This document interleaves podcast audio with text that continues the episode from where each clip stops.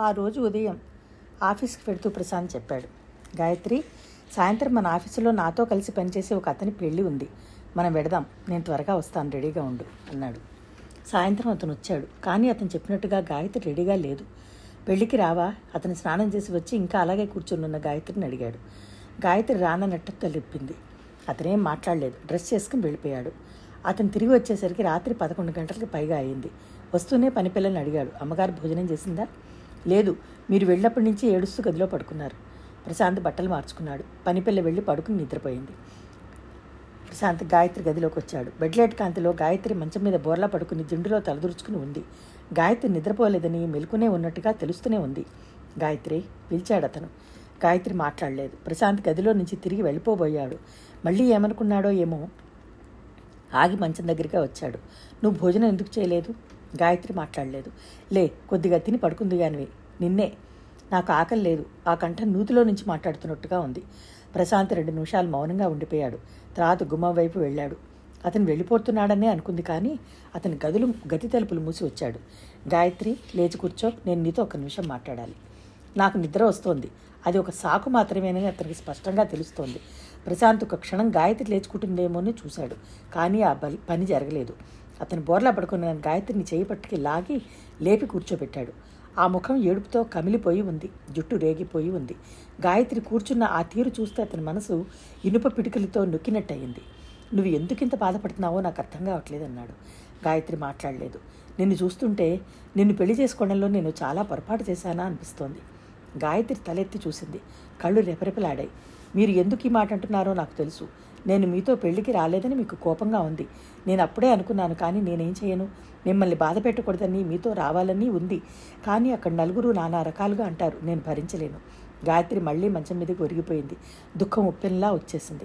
అతను నిరుత్తుడైనట్టుగా చూశాడు. నేను మీరు వెళ్ళినప్పటి నుంచి ఆలోచిస్తూనే ఉన్నాను. ఎన్నాళ్ళిలా? ఇది ఒకనాటి మాట కాదు. మీకు పుణ్యం ఉంటుంది. నన్ను వదిలేయండి. మీరు నాతో కలిసి ఉంటే మీరు కూడా ఈ నరకం భరించాల్సి వస్తుంది. నన్ను వదిలేయండి. నాతో కుదరదని నేను సరిగ్గా ఉండటం లేదని నాన్నకి చెప్పేయండి. అతను హఠాత్తుగా మంచం మీద కూర్చున్నాడు. గాయత్రి భుజాలు పట్టి బలవంతంగా లేపి దగ్గరికి తీసుకున్నాడు. నువ్వుకేవైనా చెయ్యి. ఆ మాట మాత్రం అనకు. నేను నిన్ను వదిలేయడానికైనా నేను పెళ్ళి చేసుకుంది. నువ్వు అలా అనుకుంటే చాలా పొరపాటు పడ్డట్టే. నన్ను అసలు అర్థం చేసుకోలేదన్న మాటే. అతని గొంతులో ఏదో అడ్డుపట్టట్టు అయింది. నేనేం చెయ్యను? అన్నీ మర్చిపోయి మీ భార్యలా ఉండాలని అనిపిస్తుంది. కానీ ఆ పాత జ్ఞాల జ్ఞాపకాలు నన్ను వదలడం లేదు. అతనికి ఆమె పడుతున్న క్షోభ అర్థమైంది. అటు ఆనంద జ్ఞాపకాలు వదుకోలేక ఇటు ప్రశాంత్కి భారీగా తన కర్తవ్యం నెరవేర్చలేకపోతున్నాననే వ్యధతో నలిగిపోతోంది. గాయత్రి వెన్ను మీద చేయి వేసి నిమ్మిరాడు. నువ్వు దేని గురించి ఆలోచించకు? నీ మనసుకు ఏది ఆనందంగా ఉంటే అదే చెయ్యి. నాకు తెలుసు మా నాన్న మీ పెదనాన్న మాట తీసివేయలేక నన్ను పెళ్ళి చేసుకున్నారు. నాతో మీకే సుఖం ఉండదు. నా సుఖం గురించి నేను ఆలోచించగలను. నువ్వు ఇలా కుమిలిపోవడం నాకేం బాలేదు. నన్ను అడిగితే నువ్వు ఇలా నాలుగు గోళ్ళ మధ్య కూర్చొని నీ దుఃఖాన్ని ఒంటరితనాన్ని మరింత పెంచుకుంటున్నావు అంటాను. నువ్వు ఒక్కసారి బాగా ఆలోచించు. ఇలా కుంగిరిపోయే వల్ల కృంగిపోయినందువల్ల ప్రయోజనం ఏమైనా ఉందా? నీ ధైర్యం హుషారు ఏమైపోయినాయి? నువ్వు నాలుగు రోజులు బలవంతంగా బయటికి వస్తే అదే అలవాటైపోతుంది. నలుగురు ఏమైనా అంటారనా? అనని కొత్తలో ఒకటికి పదిసార్లు అంటారు. వేలెత్తి చూపిస్తారు. తర్వాత అదే అలవాటైపోతుంది. మనల్ని గురించే ఎవరూ పట్టించుకోరు. ఒకవేళ ఎవరైనా అన్నా నువ్వెందుకు బాధపడాలి? నువ్వు రెండో పెళ్ళి చేసుకున్నావు అన్న మాట నిజమేగా? ఆ నిజం ఒప్పుకుంటే అక్కడికి అది అయిపోతుంది. గాయత్రి చేతుల మధ్య పదవి పట్టుకున్న అతను ఆ గదంతా ఒక్కసారి కలయి చూశాడు. నాకు ఒక్కొక్కసారి ఏమనిపిస్తుందో తెలుసా? ఈ గదిలో ఈ ఫోటో ఆ టేప్ రికార్డర్ ఆనందని గురించిన మిగతా జ్ఞాపకాలు అన్నీ తీసి నీ కంటికి కనిపించకుండా ఒమ్మల పడేయాలనిపిస్తుంది. ఆ పని నేను ఎప్పుడో చేస్తాను. నీ గత జ్ఞాపకాలు నిన్ను గొలుసులా బంధిస్తున్నాయి. నువ్వు వాటిని తెగ్గొట్టి స్వేచ్ఛగా స్వేచ్ఛ తెచ్చుకో. నువ్వు నువ్వుగా మసలటం నేర్చుకో. నేను ఎన్నోసార్లు రాత్రివేళ నువ్వు ఏడుస్తుండడం విన్నాను. అతను ఆవేశంగా గాయత్రిని తన వైపుకు తిప్పుకున్నాడు. నువ్వెందుకు ఏడవాలి చెప్పు? ఇప్పుడు నీకేం తక్కువని? గాయత్రి తల అతని ఛాతికి ఆనింది అప్పటికప్పుడు వచ్చి నువ్వు నిన్ను నా గదిలోకి ఎత్తుకెళ్ళాలని నీ దుఃఖం మాన్పించాలని ఎన్నోసార్లు అనిపిస్తుంది నాకు. కానీ నిన్ను మరీ బద్ద బాధ పెట్టడం అవుతుందేమోనని వెనక్కి తగ్గడం అవుతోంది. గడవాల్సిన జీవితం ఎంతో ముందు ఉంటే గతించిపోయినది గురించి ఎందుకు తలుచుకుంటావు? నువ్వు ఒక్కసారి కాస్త వివేకం కూడా తీసుకుని ఆలోచిస్తే నువ్వు చేస్తున్న పని ఏమిటో నీకే అర్థమవుతుంది. అతని మాటలు ఎంతో హాయిగా ఉన్నాయి. వాటిల్లో భర్తగా అతను చూపుతున్న అధికారం లేదు. గాయత్రి బాధ అర్థం చేసుకుని నచ్చ చెప్తున్న ఆత్మీయుడిలాగా ఉంది. అతని ఓర్పుకి సహృదయానికి గాయత్రి మనసు కరిగిపోయింది. ప్రపంచంలో ఇంత మంచి వాళ్ళు ఉంటారా అనిపించింది. ఎన్నో రోజుల తర్వాత గాయత్రికి ఒంటరితనం లాంటిదేదో కరిగిపోతున్నట్టుగా అనిపించసాగింది అతని స్పర్శ ఆ దగ్గరగా కూర్చోవడం ఎంతో హాయిగా ఉంది. ఇక నిద్రపో నిద్ర వస్తుందా అన్నాడు అతను. గాయత్రి రావటం లేదు అన్నాడు. అతను గాయత్రిని వదిలి లేవబోయాడు కానీ గాయత్రి చెయ్యి అతన్ని కదలనీయలేదు. తెల్లవారింది. గాయత్రికి రాత్రి జరిగిందంతా గుర్తొచ్చింది. ప్రశాంత్ చేతిని తన చేతిలోకి తీసుకుంది. గాయత్రికి నూతన జన్మ ఎత్తినట్టుగా అనిపించింది. ఆ రోజు నుంచి గాయత్రి ప్రశాంతుల మధ్య చనువు క్రమంగా తినదినాభివృద్ధి చెందసాగింది. గాయత్రి ఇదివరకులాగా గదిలో తలుపులు మూసుకుని కూర్చోవడం లేదు. ఇంటి విషయాలు పట్టించుకుంటోంది. ఉదయం అతను ఆఫీసుకు వెళ్ళే ముందు కావలసిన అవసరాలు స్వయంగా తనే చూస్తోంది. సాయంత్రం రాగానే కాఫీ తనే తీసుకువెళ్ళి అందిస్తుంది. ఇదివరకు ఇద్దరి మధ్య ఏదైనా పనిపిల్ల ద్వారా సంభాషణ జరిగేది. ఇప్పుడు ఆ అవసరం తగ్గిపోయింది. ఒక రోజున ప్రశాంత్ ఆఫీసు నుంచి ఇంటికి వచ్చాడు అతనికి ముందు గదిలో సోఫాలు కనిపించలేదు. ఇవేమైనాయి? ఆశ్చర్యంగా అడిగాడు. ఆ గదిలో వేశాను. ఇక్కడ మనం అందరం నడుస్తుండటంతో కార్పెట్ పాడైపోతుంది అంది. ఆ గదిలోనా? ఆశ్చర్యంగా అడిగాడు. అవునన్నట్టు తలూపింది. ఆ గాయత్రి ఆ గది గాయత్రి వాడుకునేది. వెళ్ళి చూడండి ఎంత బాగా అలంకరించానో అంది. ప్రశాంత్ ఆ గదిలోకి వెళ్ళాడు. అది గాయత్రి పడక గదిగా ఉన్న ఆ గది ఇప్పుడు అందమైన డ్రాయింగ్ రూపంగా మార్చబడింది. కింది కార్పెట్తో సోఫాలతో కిట్టి కిటికీలకి కట్టెళ్ళతో పుస్తకాలు బొమ్మలు ఉన్న బీరువాతో మూలలకి ఉన్న స్టూల్స్ మీద ఫ్లవర్ వ్యాజెస్తో చాలా అందంగా ఉంది. అతని గందంతా కళ్ళతో కలయి వెతికాడు. ఎక్కడ ఆనంద్ ఫోటో కానీ అతని జ్ఞాపకం తెచ్చే ఏ చిన్న వస్తువు లేదు. గాయత్రి కాఫీ తెచ్చి అతనికి అందించింది. బాగుందా? అని అడిగింది. చాలా బాగుంది కానీ సందేహంగా అన్నాడు. గాయత్రి అతను అడగదలుచుకుందేదో అర్థమైంది కానీ అర్థం కానట్టే ఊరుకుంది. జవాబు చెప్పలేదు. తన గది డ్రాయింగ్ రూమ్గా మార్చడంతో గాయత్రి పడక ప్రశాంత్ గదిలోకి మారిపోయింది. ఆ విధంగా మనసులో ఉన్న గా ఆనంద్ గత జ్ఞాపకాల గదిని గాయత్రి శాశ్వతంగా తలుపు మూసి మనసావాచ ప్రశాంత్ భార్య అయింది. ఇద్దరూ కలిసి సాయంత్రం వేళలో ఒక్కోసారి పాండరంగారావు గారి దగ్గరికి పెడతారు సినిమాకో షికారుకో వెళ్ళొస్తుంటారు. ఒకసారి గాయత్రి ప్రశాంత్ రవిశంకర్ సితార్ ప్రోగ్రాంకి తీసుకువెళ్ళారు అక్కడ గాయత్రిని ఎరుగున్న చాలామంది వచ్చారు. గాయత్రి ప్రశాంత్ కూర్చున్న వెనక వరుసలో తెలిసిన ఆడవాళ్ళు గుసగుసలాడడం వినిపించింది. గాయత్రి భర్త ఆనంద్ యుద్ధంలో చచ్చిపోయాడని అన్నారుగా ఒక ఆవిడ అడుగుతోంది. అవును మరి ఆ పక్కన కూర్చున్నతను ఎవరు? రెండో పెళ్ళి చేసుకుంది. అతను రెండో పెళ్ళి భర్త. నిజమా? అయ్యో రామా ఈ రోజుల్లో ఆడపిల్లలకు ఒక పెళ్ళి కావడమే కష్టంగా ఉంది.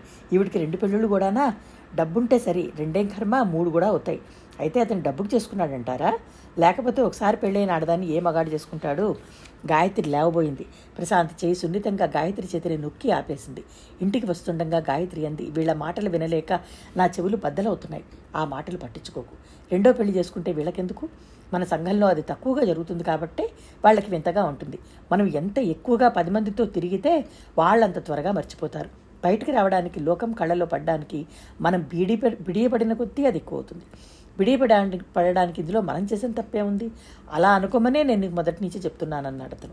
పరమహంస గారు వచ్చి పండగకి ఇంటికి రమ్మనమని చెప్పారు. మేము రాము నాన్న అంది గాయత్రి. ఎందుకని?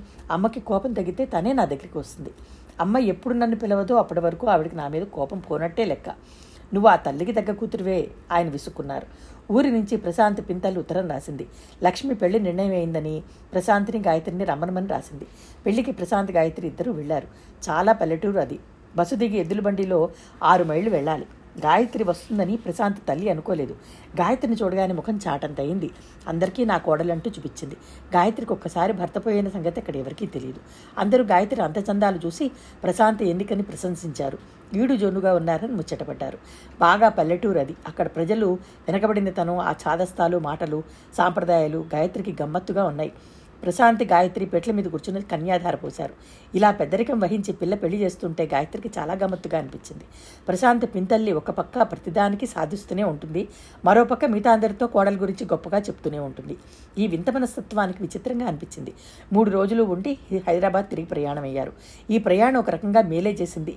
గాయత్రిలో కరుగు కరుడు కట్టిన స్తబ్దత్వాన్ని వదిలించేసింది గాయత్రి ఇదివరకులా ముభావంగా ఉండకుండా మళ్ళీ ఎప్పటిలా కలుపుగోలుగా మాట్లాడసాగింది. హైదరాబాద్ హైదరాబాద్ వచ్చి వారం రోజులు తిరగకుండానే ప్రశాంత్ మెడ్రాస్కి వెళ్ళాల్సి వచ్చింది. అక్కడ పని రీత్యా పదిహేను రోజులు పైగానే ఉండాలి. గాయత్రి అతని పెట్టి సర్దసాగింది. పదిహేను రోజులు మళ్ళీ తను ఒక్కతే ఉండాలి. ఈ ఒంటరితనం అంటేనే భయం వేస్తోంది. ప్రశాంత్కి కూడా గాయత్రిని వదిలి వెళ్ళడం ఇష్టం లేకుండా ఉంది. పెట్టి సర్దుతున్న గాయత్రి భుజం మీద చేయి వేశాడు. నీ బట్టలు కూడా సర్దు నాతో వద్దుదుగా అని అన్నాడు. నేనా? అవును పదిహేను రోజుల వరకు నేను రాను కదా. అక్కడ మీకు పని బాగా ఉంటుందేమో కదా. ఉన్నా పర్వాలేదు. మనం అటు నుంచి అటు పాండిచ్చేరి చిదంబరం అవి చూసొద్దాం. గాయత్రి నీకు దేవాలయాలంటే ఇష్టంగా? గాయత్రికి ఎందుకో హఠాత్తుగా కళ్ళల్లో నీళ్ళు తిరిగాయి. ఇదివరకు తను ఎప్పుడు గుడికి వెళ్ళినా ఒంటరిగా వెళ్ళేది. ఇప్పుడు అలా కాదు ప్రశాంత్ వెంట వస్తాడు. అతని స్వభావం బాగా పరిశీలించి చూసింది. కొన్ని విషయాలు అతనికి ఇష్టం లేకపోయినా సరే గాయత్రి కోసం వాటిని చేస్తాడు. గాయత్రి ఆలోచనలో పడినట్టు నిలబడింది. ప్రశాంత్ లేచి వెళ్ళి బీరువాలో ఉన్న గాయత్రి చీరలు జాకెట్లు తెచ్చి తన పెట్టెలో సర్దసాగాడు. గాయత్రికి జీవితం హఠాత్తుగా విద్యా విద్యార్థిని సెలవల్లా అయింది.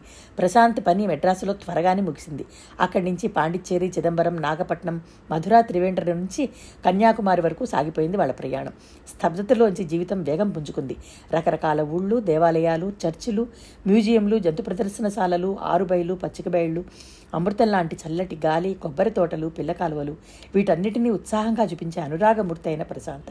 గాయత్రి జీవిత ప్రవాహం మలుపు తిరిగి కళకళ్ళాడే సుందర ప్రదేశాల నుంచి పరుగులు తీస్తున్నట్టుగా ఉంది.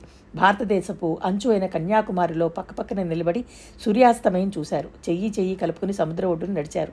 కన్యాకుమారి ఆలయానికి వెళ్ళి దాని ప్రాశస్త్యం విన్నారు. బోటులో ఎక్కి వివేకానంద రాక చూడ్డానికి వెళ్ళారు ప్రశాంత్ ఎక్కడికక్కడ ఆ స్థలానికి సంబంధించిన వివరాలు తెలిపే పుస్తకాలు కొనేవాడు. వివేకానందని రాక మీద వివేకానందుడి ధ్యాన మందిరం గ్రాహిత్రికి ప్రశాంతికి ఎంతో నచ్చింది. అతి నిశ్శబ్దంగా ఆ మందిరంలో దూరంగా వినిపిస్తున్న సముద్ర ఘోష అద్భుతంగా ఉంది. మనసంతా నిశ్శబ్దం. ఆ నిశ్శబ్దంలో నుంచి లీలగా సముద్రపు ఘోష. అదొక తమాషా అయిన అనుభవం. చిన్నపిల్లల్లా ఇద్దరూ ఆ రాకంతా తిరిగారు. అన్ని వైపుల నుంచి కనిపిస్తున్న సముద్రాన్ని చూశారు. సముద్రం మధ్యలో ఉంది ఈ ర్యాక్. చుట్టూ అపారమైన జలరాశి. సూర్యరశ్మి ఉవ్వెత్తుగా పడుతున్న ఆ కెరటాల మీద మెరుస్తున్న విధన విధం చెప్పనలవి కానీ అందంగా ఉంది. ఆ రాకకి ఒకవైపు మాత్రం భారతదేశపు భూభాగం అంచుగా గీతగీసినట్టుగా కనిపిస్తోంది. సముద్రం మధ్యన నిలబడి దూరం నుంచి ఆ భూరేఖ చూస్తుంటే ఎంత తమాషాగా ఉంది కదూ అంది గాయత్రి. ఓడల్లో వచ్చే విదేశీయులు ఇలాగే చూసుకుంటారు అన్నాడు భారత్ ప్రశాంత్. తిరిగి వెళ్ళడానికి బోట్ సిద్ధంగా ఉంది. ఇద్దరు వచ్చి పోటెక్కారు నేను నా దేశపు గడ్డ విడిచి వచ్చాను అంది గాయత్రి. ప్రశాంత్ గాయత్రి ముఖంలోని చిరునవ్వును కళ్ళల్లోని ఉరకలు వేస్తున్న ఉత్సాహాన్ని తదేకంగా చూస్తున్నాడు. ఇద్దరూ సముద్రపు ఒడ్డున వరుసగా ఉన్న దుకాణాల వైపుకు వచ్చారు. గాయత్రి రకరకాల గొలుసులు తల్లి కోసం పువ్వులు వేసుకునేందుకు అల్లిక్క బుట్ట కొనసాగింది. దూరంగా ఉన్న దు- దుకాణంలో ప్రశాంత్ పాండురంగారు ఒకరి కోసం చేతికర్ర బేరం చేస్తున్నాడు. వస్తువులు కొని బిల్లు చెల్లిస్తున్న గాయత్రి భుజం మీద చెయ్యి గాయత్రి అనే పరిచయమైన స్వరం వినిపించింది. గాయత్రి చివ్వున వెనక్కి తిరిగి చూసింది. ఎదురుగా మిసెస్ కపూర్ నిలబడింది. ఆమె పక్కన లైలా ఇంకో యువకుడు ఉన్నారు. లైలా భర్త పరిచయం చేసింది. గాయత్రి నమస్కరించింది. లైలా గాయత్రిని ఎరగనట్టే వెళ్ళి పూసల దండలు చూస్తోంది. బాగున్నావా? చాలా రోజులైంది నిన్ను చూసి అంది మిసెస్ కపూర్. గాయత్రి బాగానే ఉన్నాను అన్నట్టు చెప్పింది. ఆనంద్ పోయారు కదూ? కపూర్ కూడా. మిసెస్ కపూర్ కళ్ళల్లో గిర్రున తిరిగిన నీళ్ళు జలజలమని రాలినాయి. గాయత్రి ఆవిడనే చూస్తోంది. ఈ సంవత్సర కాలంలో మిసెస్ కపూర్ గుర్తుపెట్టలేనంతగా మారిపోయింది. మనిషిలోని ఆ టీవీ దర్పం లేనే లేవు. కళ్ళల్లో దైన్యం ముఖంలో సర్వస్వం కోల్పోయిన పేదరికం స్పష్టంగా తెలుస్తోంది. మనిషి చాలా కురింగిపోయినట్టుగా ఉంది. ఆవిడ కూడా గాయత్రిని పరిశీలిస్తుంది. నువ్వు చాలా మారిపోయావు గాయత్రి. మా లైలా చెప్తే నేను గుర్తుపట్టలేకపోయాను అంది. బెంగళూరులో వాళ్ళతో కలిసి తిరిగిన గాయత్రికి ఈ గాయత్రికి సంబంధమే లేదు. ఆ గాయత్రి ఫ్యాషన్గా గ్లామరస్గా అతి నాజుగ్గా ఉండేది. ఈ గాయత్రిలో ఆ గ్లామరు ఆ చిన్నతనం లేదు. ఒక జడ వేసుకుని చీర జాకెట్తో సంప్రదాయ సిద్ధంగా ఉంది. ఈ గాయత్రికి వయసు పెరిగిన హుందాతనం గాంభీర్యం కళ్ళల్లో స్పష్టంగా కనిపిస్తోంది. మిసెస్ కపూర్ చెప్పింది నేను ఇప్పుడు బొంబాయిలో సోషల్ వెల్ఫేర్ డిపార్ట్మెంట్లో పనిచేస్తున్నాను. ఏం చేయను? ఆయన ఉన్నప్పుడు వచ్చింది తినటానికి సరదాలకి సరిపోయేది. పిల్లలు చిన్నవాళ్ళు నాకు కూడా కాలక్షేపం కావాలి కదా. పగలంతా ఆఫీసులో పనిచేయడం రాత్రిళ్ళు కపూర్ని తలుచుకుని ఏడుస్తూ తెల్లవారులు జాగరణ చేయడం. ఇది నా దినచర్య. ఇక నా జీవితం అంతా ఇంతే. దేలాకి పెళ్ళి అయ్యింది. వాళ్ళతో పాటు కాస్త తిరిగితే నా బాధ మర్చిపోవచ్చని ఇలా వచ్చాను. ఆ గొంతులో నిరుత్సాహం ఆ కళ్ళల్లో నైరాస్యం చూస్తుంటే గాయత్రి మనసంతా కలిచినట్టయింది. దూరంగా చేతికర్ర బేరం పూర్తయిన ప్రశాంత్ గాయత్రితో మిసెస్ కపూర్ మాట్లాడడం చూసి ఇటు రాలేదు. అక్కడే ఉండిపోయాడు. మిసెస్ కపూర్ వెళ్ళబోయి అడిగింది ప్రశాంత్కు పెళ్ళయిందా? గాయత్రి అయిందనంటే తలూపింది ఎవరో అదృష్టవంతురాలు అంది. లైలా రావడంతో వస్తాను. ఎప్పుడైనా బొంబాయి వస్తే తప్పకుండా రా. ఉత్తరాలు రాయ్. ఎప్పటికైనా ఆ పాత జీవితం ఫ్రెండ్స్ కనిపిస్తే నాకు ప్రాణం లేచి వస్తుంది అంటూ అడ్రస్ ఇచ్చింది. తప్పకుండా వస్తావు కదూ? అంది వెళుతూ. గాయత్రి తల ఊపింది. వాళ్ళు వెళ్ళిపోయారు. ప్రశాంత్ దగ్గరికి వచ్చాడు. ఇద్దరు గెస్ట్ హౌస్ వైపుకి నడవసాగారు. ఏమిటంటోంది ఆవిడ? అన్నాడు. ఆవిడ భర్త కూడా యుద్ధంలో పోయాట ప్రస్తుతం బాంబేలో ఉద్యోగం చేస్తోందట. లైలాకి పెళ్ళయిందట. అతను వింటున్నాడు. ప్రశాంత్కి పెళ్ళయిందా అని అడిగింది. అయిందన్నాను. ఎవరో అదృష్టవంతురాలు అంది. నీ భార్య నేనని చెప్పలేదు. అతను గాయత్రి చెయ్యి నొక్కి వదిలేశాడు. ఇద్దరు గెస్ట్ హౌస్కి వచ్చేశారు. ప్రశాంత్ స్నానం చేసి వచ్చి బాల్కనీలో కూర్చున్నాడు. అక్కడి నుంచి చూస్తే ఎదురుగా సము సముద్రం కనిపిస్తోంది. గెస్ట్ హౌస్కి తిరిగి వచ్చినప్పటి నుంచి గాయత్రి ముభావంగానే ఉంది. టీ తాగుదామా? అన్నాడు అతను. వద్దు అంది. అతను భోజనానికి రెడీ అవుతుంటే నాకు ఆకలి లేదు అంది. అతను తర్కించలేదు వెళ్ళి భోజనం చేసి వచ్చాడు. అతను బాల్కనీలో కూర్చున్నాను. నిన్నటిలా గాయత్రి వచ్చి అతను ఎదురుగా కూర్చుని కబుర్లు చెప్పలేదు. రాత్రి అయ్యింది గాయత్రి మంచం మీద పడుకుంది. ప్రశాంతి పేపర్ అంతా చదివి వెళ్ళి పడుకున్నాడు. గాయత్రి పక్కకి తిరిగి పడుకుంది. ఒక చెయ్యి మంచం మీద నుంచి కిందకి జారి ఉంది. ప్రకాంశ్ వెళ్ళకిలా పడుకుని తల కింద చేతులు పెట్టుకుని ఆలోచనగా చూస్తున్నాడు. గాయత్రి చెయ్యి కదిలింది. అతని మంచం మీద అనింది రెండు నిమిషాలు గడిచాయి. మంచం మీద నుంచి గాయత్రి లేచి మా అతని మంచం మీదకి వచ్చి కూర్చుంది. ఏమిటి గాయత్రి? నీ మనసులో ఏముందో చెప్పు అన్నాడు. ఏం లేదు. ఏం లేకపోతే ఎందుకు ఈ బాధ? ఎందుకులా మౌనంగా ఉన్నావు? మిస్సెస్ కపూర్ని చూసినప్పటి నుంచి నా మనసంతా ఎలాగో ఉంది అని మాట్లాడేది. గాయత్రి చెప్పసాగింది. ఆవిడని చూసినప్పటి నుంచి ఇదే ఆలోచిస్తున్నాను. ఆవిడ జీవితం ఎంత మారిపోయింది? ఆవిడ మాట్లాడే ప్రతి మాటలో ఒంటరితనం కనిపిస్తోంది. గాయత్రి కంఠం గాద్గతికంగా అయిపోయింది. నాన్న అంత పట్టుపట్టకపోతే మామయ్యకి అంత నచ్చక చెప్పకపోతే దేవుడిలా మీరు నన్ను ఒప్పుకోకపోతే నాకు పెళ్ళయ్యేది కాదు. అప్పుడు నేను కూడా ఇలాగే ఇదేనా నువ్వు ఇందాటి నుంచి ఆలోచిస్తోంది? ఆశ్చర్యంగా అడిగాడు. అవును నా జీవితం కూడా అలాగే ఉండేది కదా. నేను మూర్ఖత్వంతో అనుభవం లేక వద్దన్నాను. నా మాట మీరంతా విని ఉంటే ఇప్పుడు అలా జరగలేదుగా. ఎందుకు ఆలోచనలన్నీ? అతని మనసు కొండంత భారం దింపునట్టుగా తేలికపడింది. గాయత్రి మనసు ఆనంద జ్ఞాపకాలతో కలత చెందిందేమో అనుకున్నాడు. దూరంగా ఉండిపోయాడు. గాయత్రి దుఃఖంతో జేరిపోయిన కంఠంతో అంది. అందరికంటే నేను ఎక్కువగా రుణపని ఉన్నాను. మీకు కావాలనుకుని ఉంటే నాకంటే అన్ని విధాల అధికమైన అమ్మాయి మీకు భారీగా వచ్చి ఉండేది. అయినా మీరు గాయత్రి నేను ఒక రహస్యం చెప్పనా? రహస్యమా? మీకు కూడా రహస్యాలు ఉన్నాయా ఆశ్చర్యం నటిస్తూ అంది. ఒకే ఒక రహస్యం ఉంది. ఆ ఒక్కటి నీ ఒక్కదానికి తప్ప ఇంకెవ్వరికి నేను చెప్పను. మొట్టమొదట మనం ఇద్దరం కలిసింది గుర్తుంది కదా? అవును. సరిగ్గా గుర్తు తెచ్చుకో. గాయత్రికి వెంటనే గుర్తొచ్చింది. అదేంటి మీరు మర్చిపోలేదా? అంది. అలాంటివి ఎవరైనా మర్చిపోగలరా? చిచ్చి ఆ రోజున సిగ్గుతో నా ప్రాణం చచ్చిపోయిందండి. అతను గాయత్రి తల ఎత్తి ఛాది మీదకి లాక్కున్నాడు. ముఖం చేతులతో చుట్టుపట్టి చూస్తూ చెప్పాడు. ఆ క్షణం నా జీవితంలోనే ఎప్పటికీ మరువ మరువలేంది. అదొక అద్భుతమైన అనిర్వచమైన మధుర స్మృతి. నేనెలా మర్చిపోగలను చెప్పు? చాలాసార్లు నాకు ఆ కళ వచ్చేది. మెలకు రాగానే ఆ కళ గుర్తు వస్తే నేను తప్పు చేసిన వాళ్ళ సిగ్గుపడేవాడిని. నా మనసులో నీ పట్ల దురుద్దేశం ఏమన్నా ఉందేమో అని భయపడేవాడిని. నువ్వు ఎప్పుడైనా ముఖాముఖి ఎదురైతే అదంతా గుర్తు వచ్చి జంకుతూ అక్కడి నుంచి వెళ్ళిపోయేవాడిని. తర్వాత పెదనాన్న కానీ మీ అమ్మగారు కానీ ఆనంద్ కానీ నాకు పెళ్ళి చేయాలని సంబంధాలు చూస్తుంటే నాకు ఇష్టమే అనిపించేది కాదు. నీలాంటి అమ్మాయి కావాలి అనిపించేది. అది దొల్లడం అది దొరకడం చాలా అసంభవం. అందుకే దాంపత్య జీవితం సరిపెట్టుకోవడం నాకు ఇష్టం లేదు. గాయత్రి అతని వైపే చూస్తోంది. ఆ క్షణంలో అతని ముఖం ఎంతో ఆకర్షణీయంగా కనిపించింది. అతను గాయత్రి బుగ్గబట్టి లాగుతూ అన్నాడు నా కలల్లో నన్ను ఏడిపించిన అమ్మాయి ఇలా నా జీవితంలోకి వస్తుందని అనుకోలేదు సుమా గాయత్రి క్షణంసేపు అతని వైపు చూసింది. ఆ తర్వాత అతని ముక్కు పట్టి ఊపింది దొంగ మీ మనసులో ఇన్ని ఆలోచనలు ఉన్నాయని నాకే తెలియదు సుమా. మరి నేను వేరే వ్యక్తిని ఇష్టపడి పెళ్ళి చేసుకుంటే మీరేం చేసేవారు? ఏం చేసేవాడిని? మామూలుగానే ఉండేవాడిని. ఈ రహస్యం నీకు ఇలా చెప్పే అవకాశం లేకుండా నా మనసులోనే శిథిలం అయిపోయేది ఇప్పుడు చెప్పు నేను ఈ పెళ్ళి కోసం నీకోసమే చేసుకున్నానంటే ఇప్పుడైనా నమ్ముతావా? నాకు ఈ మాట అప్పుడే ఎందుకు చెప్పలేదు? నేనేమో మీరు మీ పెదనాన్న మా నాన్న మాట కాదనలేక పెళ్ళి చేసుకున్నారేమో అనుకున్నాను. నువ్వేమో బాధలో ఉన్నావు. నా మనసులో మాట చెప్పే చనువు నాకెక్కడుంది? గాయత్రి నిట్టూర్చింది. మిమ్మల్ని పొందిన నేను ఎంత అదృష్టవంతురాలని? మీ మనసులో నేనంటే ఇంత ఇష్టం ఉందని నాకు తెలియనే లేదు. ఈ ఇష్టం అనేది మళ్ళీ పెళ్ళి అయిన తర్వాతనే నేను ఏర్పరిచిన గట్లను తెంచుకుని ముందుకు వచ్చేసింది గాయత్రి. అంత క్రితం ఆనంద భార్యంగా నువ్వంటే నా గౌరవం మాత్రమే ఉండేది. నాకు ఇప్పుడు చాలా హాయిగా ఉంది. మీరు నన్ను పెళ్ళి చేసుకోవడానికి మా వాళ్ళ బలవంతం కారణం అనుకున్నానా? పెళ్ళైన తర్వాత మన అభిప్రాయాలు కలువని మన మధ్య కలతలు వస్తాయని కూడా భయపడ్డాను నేను. ఆ భయం అనుమానం పూర్తిగా తీరిపోయిందా? పూర్తిగా పోయింది. నామమాత్రంగా కూడా ఏదీ మిగల్లేదు. ఇప్పుడు ఈ గాయత్రి మీ ప్రేమానురాగాలతో ప్రాణం పోసుకుని నిలబడిన మనిషి. అతని క్రాఫ్ట్ జరుపుతోంది ఈ తీయటి కళలో మన ఇద్దరి జీవితాలే తెల్లవారిపోవాలి. అదే నేను భగవంతుని కోరుకునేది. మిస్సెస్ కపూర్ని చూసిన తర్వాత నా అదృష్టం ఏమిటో నాకు అద్దం పట్టి చూపించినట్లు అయిపోయింది.